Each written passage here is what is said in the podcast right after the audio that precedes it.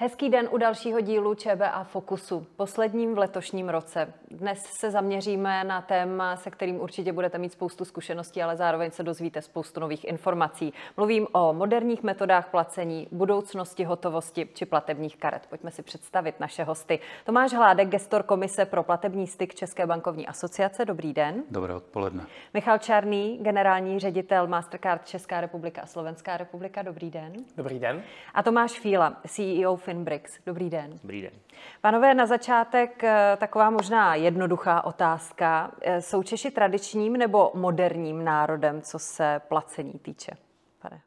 Já si troufám říct, že moderním, protože máme moderní technologie rádi a jsme připraveni, řekněme, přizpůsobovat své chování novým možnostem. Je to nakonec vidět i z toho, že když srovnáme eh, možnosti, které máme, které nabízí různé obchody, banky a ti, co všichni poskytují platební služby, eh, že platíme například bezkontaktními kartami a je to pro nás úplně běžné. A dokonce statistiky říkají, že jsme co do počtu obyvatel a průniku těchto služeb na tom jední z nejlépe na světě, tak eh, myslím, že ty inovace mají Češi rádi. Pane Čarný, nosíte ještě vůbec u sebe hotovost? No já už hotovost nenosím, já ji eh, v principu ani nosit nemůžu, eh, protože by se to eh, na někoho, kdo reprezentuje Mastercard, úplně neslušelo, ale vzhledem k tomu, že teď už těch cestek zaplatit je celá řada, nejenom ta tradiční karta nebo mobilní telefon, ale v tuto chvíli testujeme třeba i platební prsteny, tak mě v zásadě už ani nějak moc nechybí. A jsem rád, že skutečně v Čechách toto nepůsobí nějak divně, ale protože Češi skutečně ty inovace rádi mají, tak v zásadě zapadnu do davu. Pane Filo, souhlasíte? Já sebou hotovost tady nosím, protože stále ještě existuje mnoho obchodů, kde platební karty nepřijímají, nebo se alespoň v jedné nejmenované pražské pizzerii netváří úplně příjemně, když platební kartu vytáhnete. Takže já hotovost nosím, ale také preferuji platby kartou, protože jsou mnohem pohodlnější a podstatě použitelné aktuálně v hodně obchodech. A možná zase ty technologie, já se přiznám, že mám hotovost, mám také u sebe kartu, ale nedávno jsem měl problém tu kartu použít, protože ji mám také nahranou v telefonu, kde potvrzuju platbu otiskem prstu a zjistil jsem, že si nepamatuju PIN a musel jsem ho hledat. Mm, já na to narážím i z toho důvodu, že když jsem se dívala do statistik, tak využívání hotovosti během pandemického roku nekleslo. Právě naopak, podle statistik České národní banky je hotových peněz v oběhu čím dál víc. V loňském roce to bylo přes 711 miliard korun, což je meziroční nárůst o rekordních 67,5 miliardy korun. Proč to tak je, když jsme tím moderním národem? Eh, já bych jednoznačně řekl, že je to dáno právě tou pandemí a tou určitým typem té krize, protože vždycky, když dojde k nějaké krizi, tak hotovost vítězí, ale pozor, ne v tom placení, ale v tom ukládání nějaké rezervy. Takže e, i z minulosti víme, že v okamžiku, kdy v roce 2008 na konci e, nastala finanční krize, takže v této republice banky během čtr, do bank přišlo během 14 dnů tolik lidí, kteří chtěli vybrat 40 miliard korun během velmi krátké doby a v mnohých případech to byli třeba i podnikatele, kteří nahoře na pobočce vybrali peníze a odešli dolů do trezoru, kde si je uložili v hotovosti do svého sejfu. Eh, když se podíváte na strukturu toho oběživa, tak zjistíte, že jedna čtvrtina hotovosti toho objemu je v pětitisícových bankovkách. A já se vás tady zeptám, kdy jste viděli naposledy pětitisícovou bankovku. Možná by byla lepší otázka, kdy se vy viděla, jestli se vy vůbec ještě Aha, někdy viděla. ne, viděla. Eh, co, udělali, co, dě, co udělal ten poslední koronavirový rok a půl s kartami bankovními? No, já můžu říct, že on tu oblast digitálních plateb určitě dál posunul. Já schválně neříkám proměnil, protože on nevytvořil trendy, které by tady předtím neexistovaly, ale určitě mnohé z nich urychlil a posunul nás dopředu. Já můžu potvrdit i to, že jsme se také zabývali, lámali jsme si hlavu tou otázkou, kde všechna ta hotovost v té ekonomice je a dospěli jsme nutně k závěru, že skutečně Mnozí z nás patrně doplnili zásobu ve svých polštářích s trochou nadsázky, protože když se podíváme na statistiky, které se týkají digitálních pladeb jako takových, zeptáme se Čechů, jakým způsobem platí v oblasti toho retailu, tak vidíme, že to procento narůstá. A on opět hodně narostlo v období pandemie. 45% z nás říká, že začalo platit bezhotovostně víc. A dnes jsme na nějakém čísle asi 59 eh, celkové útraty, která se realizuje digitálně, s tím, že ještě před rokem to bylo asi 54 a ještě zajímavější je fakt, a ono už to tady dneska trochu zaznělo, že to číslo 59 by bylo mnohem větší, byly by to dokonce tři čtvrtiny eh, celkové útraty, které by se realizovaly digitálně, kdyby Češi mohli zaplatit kartou, případně jinak eh, bezhotovostně všude tam, kde chtějí. Ale ještě dneska nemůžou. A když se podíváme do budoucnosti, kde je budoucnost v placení? Podle vás? Jak možná ještě navázal na kolegu z pohledu bankovnictví. Eh, na základě čísel z komerční banky můžu potvrdit, že eh, digitální platby nebo platby provedené přes internetové nebo mobilní bankovnictví tvoří teďka už téměř 100% transakcí, když budu mluvit za komerční banku. Hodně se nám teďka zvyšuje eh, poměr transakcí, které jsou realizované pomocí mobilního bankovnictví. Už se to blíží, ještě to není, ale už se to blíží 50 na 50. Díky tomu taky roste vlastně podíl pladeb, eh, které byly iniciovány pomocí QR kódu, vlastně pomocí kterého načtu platební instrukce nebo mobilního telefonu a pak už je autorizuju transakci a hodně, eh, hodně překvapivý byl nárůst počtu okamžitých pladeb, kde teda eh, patří velký respekt České národní bance a České bankovní asociaci, který v poměrně krátké době připravili koncept eh, okamžitých plateb a uvedli jej, uvedli jej vlastně v praxi. Některé z bank už vlastně okamžitou platbu dávají vlastně jako defaultní metodu pro zpracování transakce, pokud zadáte v internetovém bankovnictví. Jo, a co se týče toho budoucího trendu, já si myslím, že tady ten trend bude pokračovat. Vidíme opravdu obrovský nárůst využívání toho mobilního telefonu, ať už eh, pro platby kartou, tak pro platby z vlastních účtů. A až se dostaneme k té naší problematice otevřeného bankovnictví, tak i tam jsou vlastně eh, otevřené nové možnosti pro, pro, pro podobná řešení. To si budeme muset podrobněji vysvětlit, abychom tomu opravdu rozuměli. Takže se nad eh, bankovní kartou stahují mračna? Já myslím, že to záleží na úhlu pohledu. Na jednu stranu určitě vidíme, že ty moderní trendy tu klasickou plastovou kartu nahrazují. Konec konců e, Češi a do velké míry i Slováci jsou vůbec mezi předními státy Evropy, které už tu fyzickou kartu nahrazují mobilními platbami. Dneska s tímhle způsobem placení má zkušenost přes 30% Čechů, což v tom srovnání je skutečně velmi vysoké číslo. V minulém roce dokonce Česká republika byla absolutní světovou jedničkou v počtu plateb hodinkami Garmin. A to v absolutním počtu, nikoliv ani relativně vzhledem k populaci. To znamená, je vidět, že skutečně tyhle ty alternativní způsoby Češi přijímají. My jsme se zkusili podívat na to, jestli jsou tedy Češi připraveni na to, aby ta fyzická karta úplně zmizela. Musím říct, že zatím úplně ne. A je to zejména proto, že stále chtějí mít eh, nějakou tu zálohu. V případě, že se jim vybije telefon, v případě, že nefunguje, a nebo v případě, že třeba cestují do zahraničí, kde eh, bezkontaktní platby nejsou ještě na tak vysoké úrovni, tak rozšířené jako třeba v Čechách, byť i tam se to mění a dneska už globálně tuším 45% všech plateb je eh, bezkontaktních, to je ale stále v porovnání s Českou republikou, kde to je prakticky 100% relativně málo. Takže fyzická karta se bude pořád ještě hodit. Jestli bude ale plastová, tím si nejsem úplně jistý, protože eh, dnes samozřejmě s tím, jak eh, přichází do popředí téma udržitelnosti, eh, tak vzniká celá řada iniciativ a ty plastové karty jsou nahrazené jinými z mnohem udržitelnějších materiálů. A vy jste ale zároveň v jedné z předchozích odpovědí zmínil něco v tom smyslu, že budoucnost placení je i v prstenu.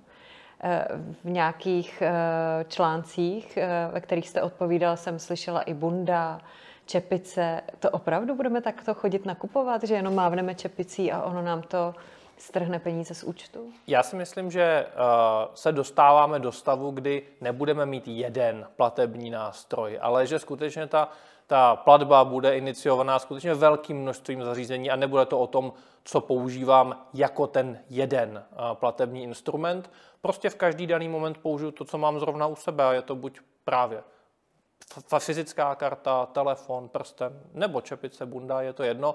Prostě co zrovna mám u sebe, tím zaplatím. Myslím si, že k tomu, k tomu směřujeme, ale v tom konečném důsledku si myslím, že vlastně ta fyzická platba jako úkon má tendenci zmizet.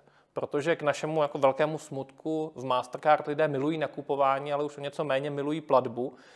takže by jim vlastně vůbec nevadilo, kdyby se zjednodušila na, natolik, že vlastně úplně zmizí za předpokladu, že bude bezpečná.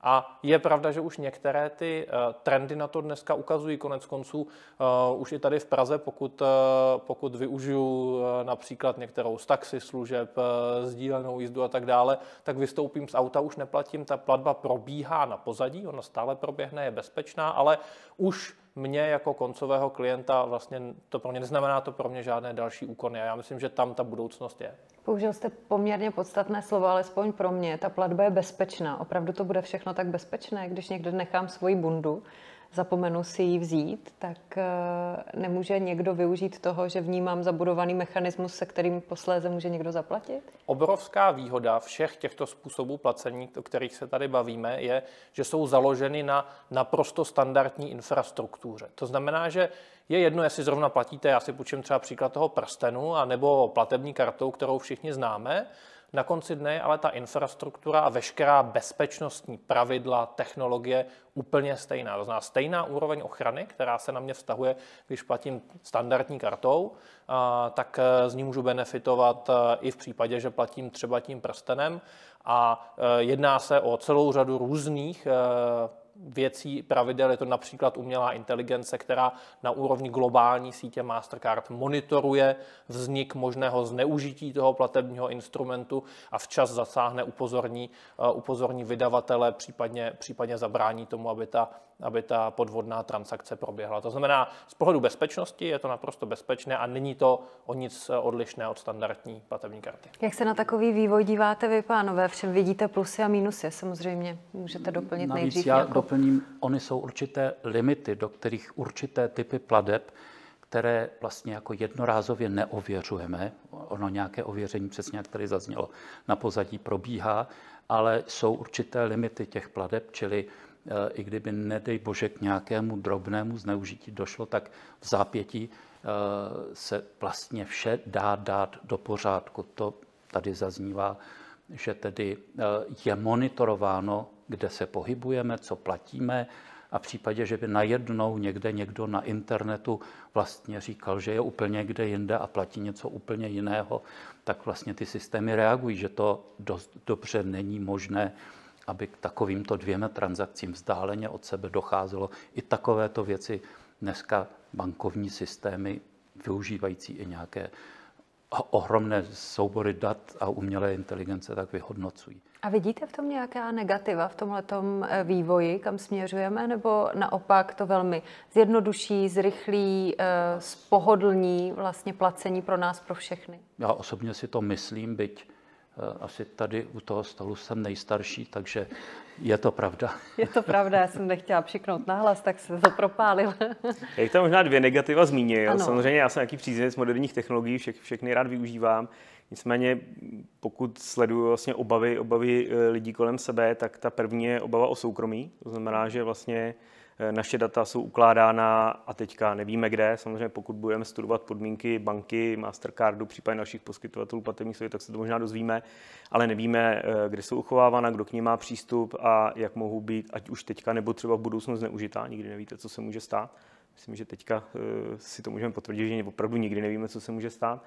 A ta druhá obava nebo ten druhá trošku nevýhoda tady toho bezhotovostního placení je ztráta kontroly nad, nad uh, hotovostí. Protože lidi historicky byli zvyklí, že přišla výplata, dostali v obálce, rozdělili si obálky, toto je na spoření, toto je na jídlo, toto je na bydlení a u toho placení takhle uh, u neviditelných pladé případně chodím, pípám, platím, platím a najednou zjistím, že, že mi nezbývá už jako na zbytek měsíce na jídlo. Takže ta obava je tam trošku o zprávu toho domácího rozpočtu a potřebuje to trošku jiný přístup k tomu utrácení, než byli zvyklí v minulosti hotovosti. A to by se mi nikde neukazovalo, nebo bych si to mohla případně zkontrolovat vyloženě fyzicky, nebo jak, jak by tady tahle ta kontrola vlastně mých eh, prostředků fungovala? Ne, tak ta kontrola je samozřejmě nesmírně důležitá. Ta kontrola je nesmírně důležitá a já myslím, že pro úspěch jakéhokoliv dalšího rozvoje bezhotovostního placení musí být jako neustále podporováno to, že každý jeden klient má jednoduchý přehled v aplikaci své banky, ví přesně,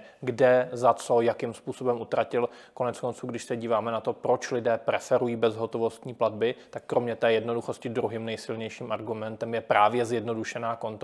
Ono se na to dá dívat i z druhé strany. Když utratím hotovost, tak za pár dní už si nepamatuju, kolik a kde jsem přesně utratil, zatímco v případě té karty mám velmi, velmi jednoduchý přehled, který si můžu kategorizovat a tak dále. Takže já naprosto souhlasím s tím, že tohle je jako klíčový aspekt a myslím si, že obrovskou roli i nadále musí hrát samozřejmě posilování finanční gramotnosti. E, I ti nejmenší jsou samozřejmě velmi náchylní na to, aby se naučili pracovat, pracovat s penězi, proto vzniká celá řada projektů, které, které pracují na finanční gramotnosti pro naše žáky, studenty, vznikají, vznikají bankovní aplikace či nebankovní aplikace, které ten svět toho bezhotovostního placení přibližují i tomuto segmentu, tak aby je naučili s penězmi hospodařit. Bez toho se skutečně neobejdeme. Já jsem předtím nedokončil ano. jednu myšlenku, ne, že jsem začal říkat, že jsem tu nejstarší, čím se u mě dá očekávat i jistá, jistý vztah k té hotovosti, který, který niterně mám, musím říct. A a zazní moje replika i na to, co tady zaznělo. Ona má jednu, no dokonce dvě eh, veliké výhody. A to je právě to, že tedy je anonymní, čili to, že něco zaplatíte, tak kromě toho obchodníka, od kterého něco kupujete, tak o tom vlastně nikdo neví. A, a ta druhá záležitost, která také zatím u těch plateb kartami úplně všude nebo těmi dalšími nástroji neplatí, tedy že ji od vás přijímá každý dokonce u nás ze zákona musí přijmout hotovost. Dobře, pojďme eh, vysvětlit eh, dva pojmy. Jeden už jsme tady slyšeli. Začneme tím z mého pohledu jednodušším, eh, takzvaný multibanking, což je pojem, se kterým se možná ne všichni doposud setkali a nevědí, co si pod ním představit. Můžete to vysvětlit, prosím? Pokusím se stručně. Máte-li účty v několika bankách, a dáte-li s tvým bankám pokyn a souhlas, tak eh, k tomu, aby vám vlastně jedna z nich ukázala i transakce a třeba zůstatky těch účtů v těch druhých dvou bankách. Čili máte k tomu přístup z jednoho místa a můžete své tři účty ovládat prostřednictvím jedné banky.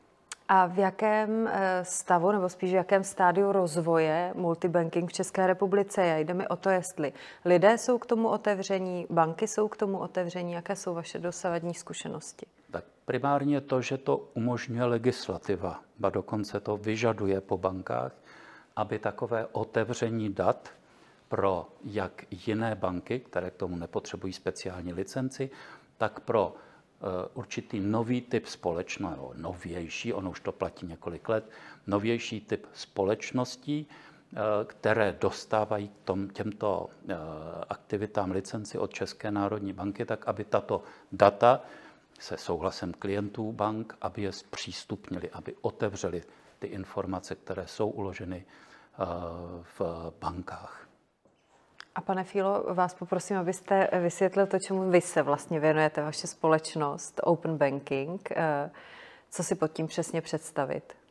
Já se to pokusím vysvětlit, ono to trošku navazuje, o čem tady teď mluvil Tomáš Vládek. Eh, v podstatě eh, historicky s rozvojem online, onlineových pladeb můžeme se vrátit třeba pět let zpátky. Začaly vznikat nové společnosti, které se snažily poskytovat funkce pro placení na internetu. Jo, funkce jakých platebních brán. Asi znáte platební brány GoPay, Comgate a podobně, což jsou vlastně platební brány, které poskytnou služby obchodníkovi a snaží se mu integrovat takový více platebních metod.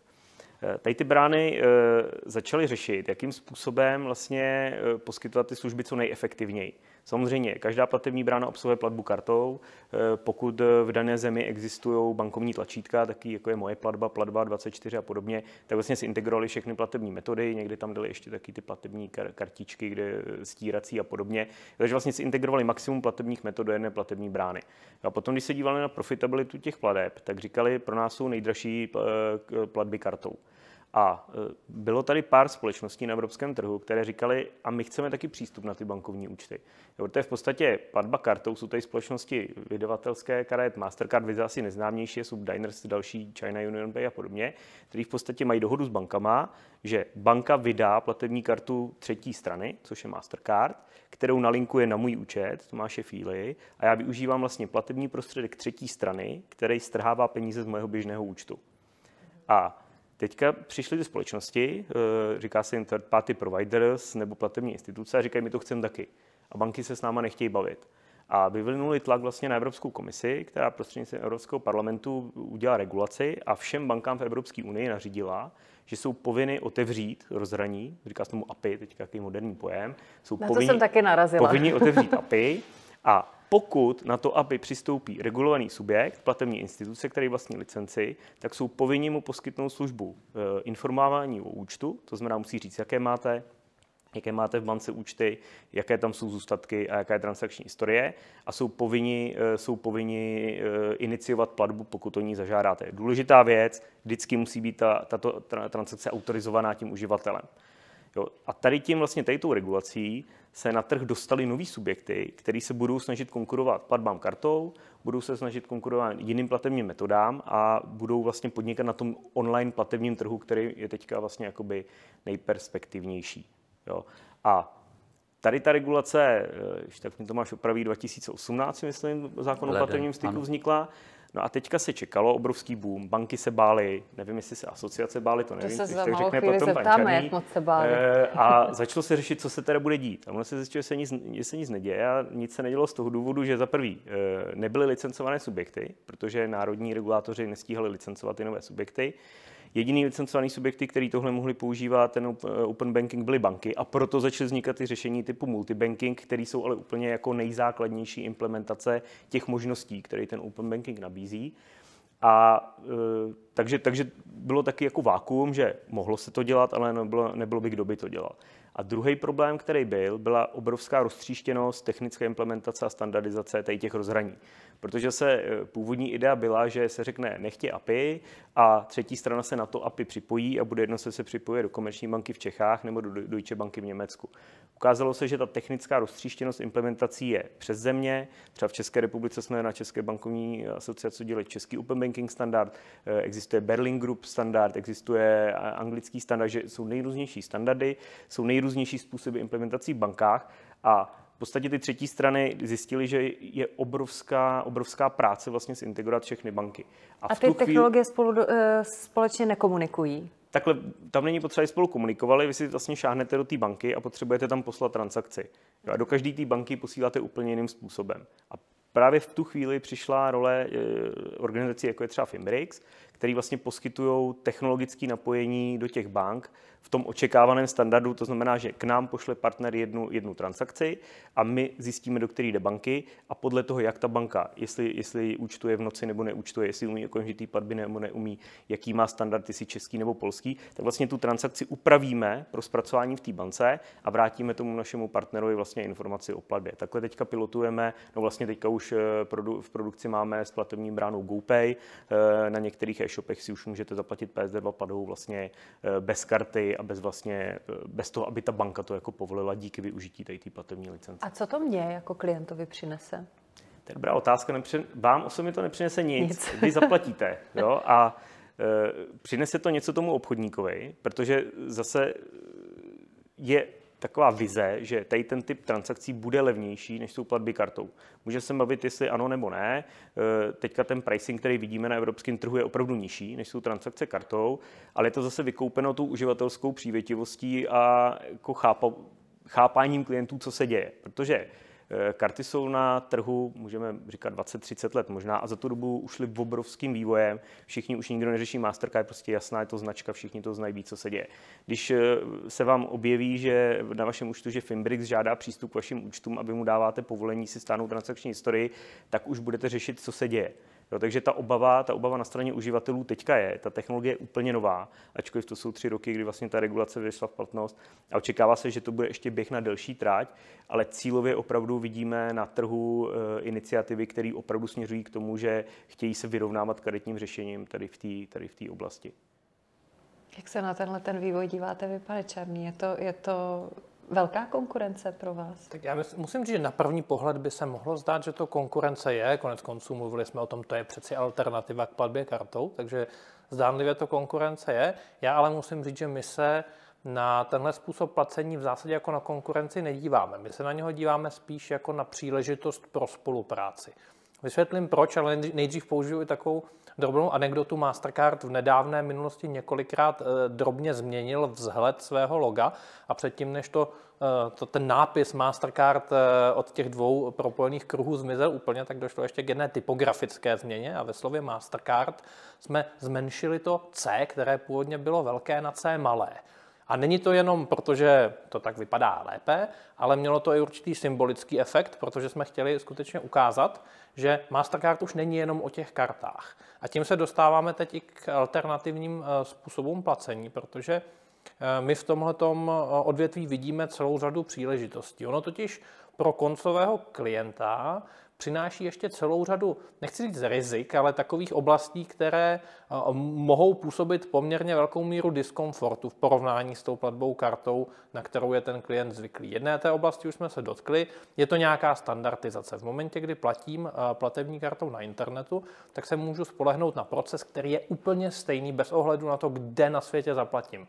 U každého obchodníka je to, jedno, je to stejné a jedno, jestli je z Ugandy, ze Spojených států nebo z České republiky. Takže jako spotřebitel to chápu eh, a, a, a, a vím, že nemohu udělat chybu. Druhou věcí je i uh, nějaká, nějaká ochrana mě jako spotřebitele. Dnes, když nakoupíte na internetu, zaplatíte platební kartou, koupíte si třeba nový chytrý telefon a místo toho chytrého telefonu vám přijde cihla, tak při platbě kartou jste poměrně dobře chráněni, protože jednak schémata, jako třeba Mastercard ve spolupráci s jednotlivými bankami, mají nastavená jasná pravidla ochrany spotřebitele, které proti veškerému tomuto zneužití de facto chrání a tím pádem vy se jako spotřebitel nemusíte vůbec o své peníze obávat, prostě je dostanete zpátky. Nic takového v těch alternativních způsobech platby v tuto chvíli není. A my jako Mastercard říkáme, že jsme za těch eh, několik desítek let, po které jsme budovali globální infrastrukturu, tak jsme se naučili celou řadu různých věcí. Vyvinuli jsme celou řadu technologií, které jsme dnes schopni, schopni přinést a nabídnout i e, do světa alternativních pladeb. Ať už je to právě tato bezpečnost, pravidla, ať už je to infrastruktura jako taková, což není tak horké téma v České republice, která infrastrukturu pro instantní platby má.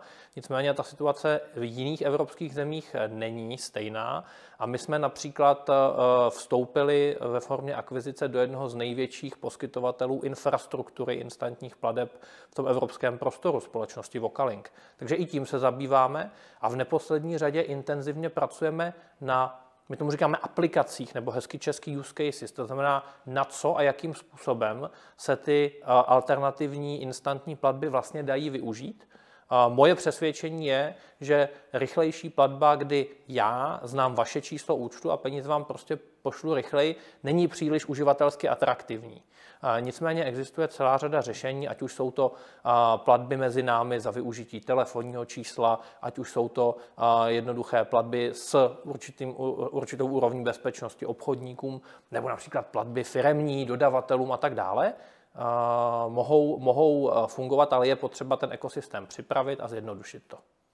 Jak bych reagoval no, na, určitě, na já jsem, já jsem právě chtěla. Já jsem uh, určitě potvrzuju, co říkáte, že konkrétně no již možná Visa, eh, obě společnosti, jak Visa, jak Mastercard, zareagovali tady na ten trend a je to vidět teďka v, eh, v nedávných akvizicích na evropském trhu, kdy Visa koupila jedno z největších open banking agregátorů firmu Tink a Mastercard koupila, eh, koupili jednoho z největších agregátorů, no ty nejsou až zas tak velký, ale taky docela významný agregátor AIA. Jo. Takže je vidět, že obě ty společnosti vidí, že ta technologie jako taková je budoucnost, to znamená, investujeme, investujeme do budoucnosti, ty investice nebyly úplně malý a Ale budou se muset vychytat ještě ty mouchy, o kterých určitě, mluvil takhle každá technologie, když si je zavedená, a teď to je opravdu revoluce, jo, představte si, že opravdu uh, banky byly vždycky uzavřený. Banka tam nikdy nikoho nepustila. Já jsem mám tu historicky platební karty, to bylo, eh, když jsem dostal platební kartu, to jsem nosil v takém tom plastovém obalu. Ještě lidi někteří nosili v tom, aby nešlo číst NFC a podobně. Jo. A Já si dokonce čas... pamatuju, že když můj táta šel poprvé k bankomatu, tak se bál, aby mu ten no. bankomat kartu nespolknul a on se nikdy nedostal ke svým penězům. Přesně tak. A je to, je to třeba 20 let. Jo. Takže vývoj tady v těch, nejdřív se musí vychytat ta technologie, i tak je to evropská regulace, eh, je to vlastně rozprostřeno přes celou Evropu, takže vych, eh, musí se vychytat technologické nedokonalosti, eh, musí se vlastně získat důvěra klientů a to prostě nějaký čas zabere. A říkám, obě, obě největší karetní společnosti si všimly, že tady to je opravdu technologie, která může do budoucna dávat smysl a hrát důležitou roli a proto podnikly tyhle ty akvizice. Nicméně já ještě teda můžu dodat, jako, že se vší skromností si myslím, že musíme být otevření, dívat se na tu budoucnost s pokorou, protože nikdy nevíme, co přinese. Eh, konec konců, eh, tak jak jsme na začátku říkali, že Češi jsou eh, nesmírně inovativní, platí bezhotovostně 30% mobilem a tak dále, tak já jsem si nedávno vyhledal, vyhledal průzkum ze 4 let zpátky, což není vůbec dlouhá doba kde jsme zkoumali, jakým způsobem Češi vidí tu budoucnost, jestli by třeba chtěli mobilní platby.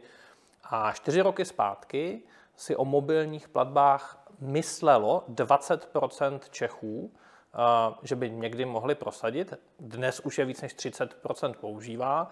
O platbách hodinkami si mysleli, že, že to nesmysl, že to je de facto prosté slovo. Opět jsme na světové špičce, takže myslím si, že ze vší skromností si prostě musíme přiznat, že milujeme inovace, ale ne vždycky jsme schopni vidět za ten roh a, a, a, a vidět to, jakým způsobem, jakým způsobem se ujmou a proto je potřeba být otevření. Pane Hládku. Já jsem chtěl jenom poznamenat, že tady už dvakrát nebo třikrát zaznělo spojení okamžité platby. Vy jste použil anglický ekvivalent instant payments v tom smyslu, že tedy tady máme také novou technologii i mezibankovní na to, aby bylo opravdu ve řádu vteřin možné zaplatit z účtu na účet. A oni ty mobily si pamatují nejenom ty čísla, ale i ty čísla, telefonní čísla, třeba ty uložené eh, čísla účtů a že se i tato oblast velmi rozvíjí, protože už jsme skoro na 20% transakcí, které takto rychle u nás převáděny z účtu na účet jsou. A musím říct, že existují země, hodně na východ od nás, míním třeba Čínu, kde mladí lidé ve velkých městech jinak než takovými to okamžitými platbami vlastně už ani neplatí. Akorát, že to měli jednodušší, protože tam to poskytuje jeden provozovatel, jedna banka a jeden systém a není tam zapojeno to, jak máme tedy my, že vlastně dneska 13 banky do toho zapojených a takovouto technologii umí, ale i ta potřebuje nějaké usazení a stabilitu a vychytání dalších těch drobných much, které eh, my, kteří vidíme to technické pozadí trochu, tak které sledujeme a dále se tomu kolegové v bankách věnují. Vy jste, pane Hládku, mluvil o uh, okamžitých platbách, které několik let zpátky byly také ještě velmi revoluční. Jaké budou další trendy v oblasti plateb? Máme tady prostor pro, zlepšování? Já si myslím, že jsou to právě ty navazující služby, které mají ten prostor, protože tady několikrát zaznělo o různých typech infrastruktury, ať už v oblasti platebních karet nebo uh, moderních fintech společnosti, to taky zaznívá velice často toto spojení, a nebo ty mezibankovní okamžité platby, ale vemte, že tedy je možné na to navázat i na straně těch obchodníků, i na straně těch bran platebních nejrůznějšími možnostmi eh, s využitím tu QR kódu, tu nějakých jiných aplikací, které umožní třeba těm hodinkám nebo tomu prstínku si přečíst, kolik vlastně máte zaplatit aby ta technologie byla možná použít. Zároveň, když zde eh, pan Hládek zmínil fintechy, banky poslední dobou často investují do fintechu, buď je zakládají, nebo do nich vstupují podílově. Proč se tak děje?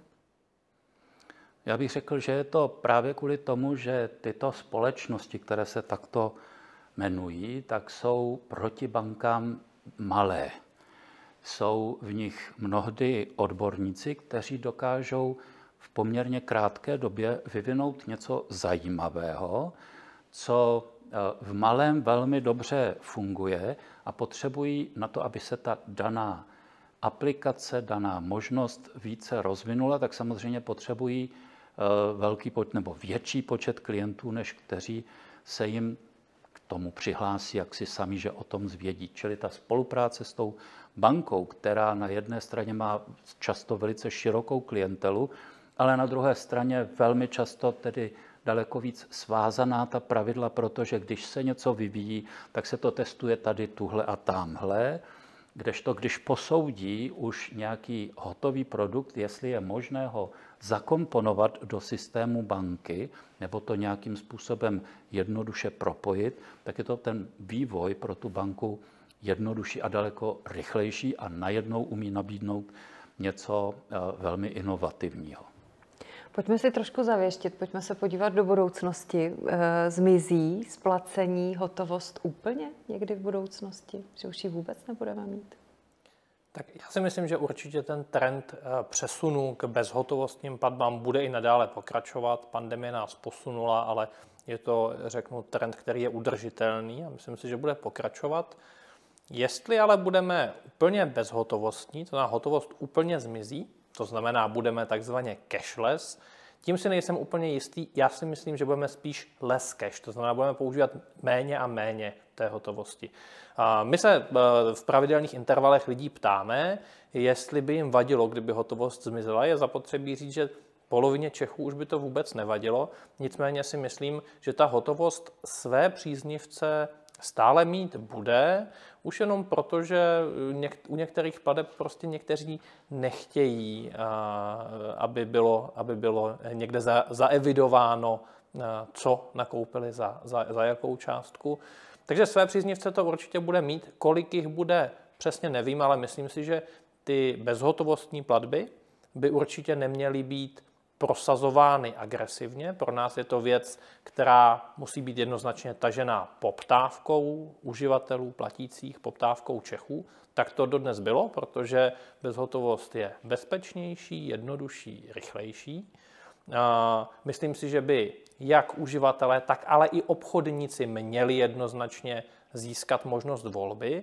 Tady se domnívám, že by bylo nutné udělat i určité legislativní úpravy v České republice tak, aby se obchodníci mohli rozhodnout na základě poptávky svých klientů být plně bezhotovostní. Konec konců řada z nich se na nás během pandemie s tímto obracela, chtěli být plně bezhotovostní a nevěděli, jak na to.